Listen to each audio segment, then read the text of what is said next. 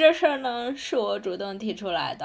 我倒是挺害怕的。自从有了播客，这日子总算是能过下去了。列车终点站。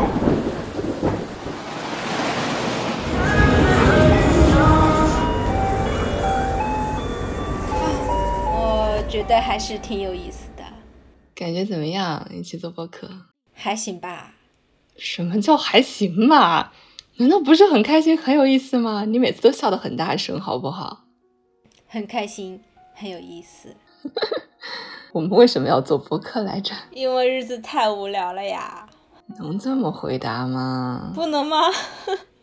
好吧，做播客这事儿呢，是我主动提出来的。嗯，我记得当时你说你很难受，日子过不下去了，我当时挺害怕的，一听这话吓得一激灵，不过自从有了播客，这日子总算是能过下去了，变得有意思了吧？就像养了个娃，虽然也不怎么照顾他。是不是感觉自己给自己找了很多事儿？是的，我们俩是不是劳碌命啊？可能是吧。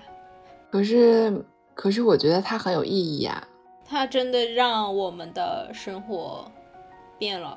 我们认识了很多很有意思的人，大家好，我是小妖姬。大家好，我叫小孩，洛杉矶读博我，是依依，现在四川的县城里面支我教是。成功从拼多多出逃的拼多多前员工。我们竟然邀请过这么多嘉宾了，我们已经跟很多很多的人聊过了，可是很多人我们都没有见过面，但是我们对他们真的好熟悉。因为我们能听到他们的声音，能听他们讲自己的故事。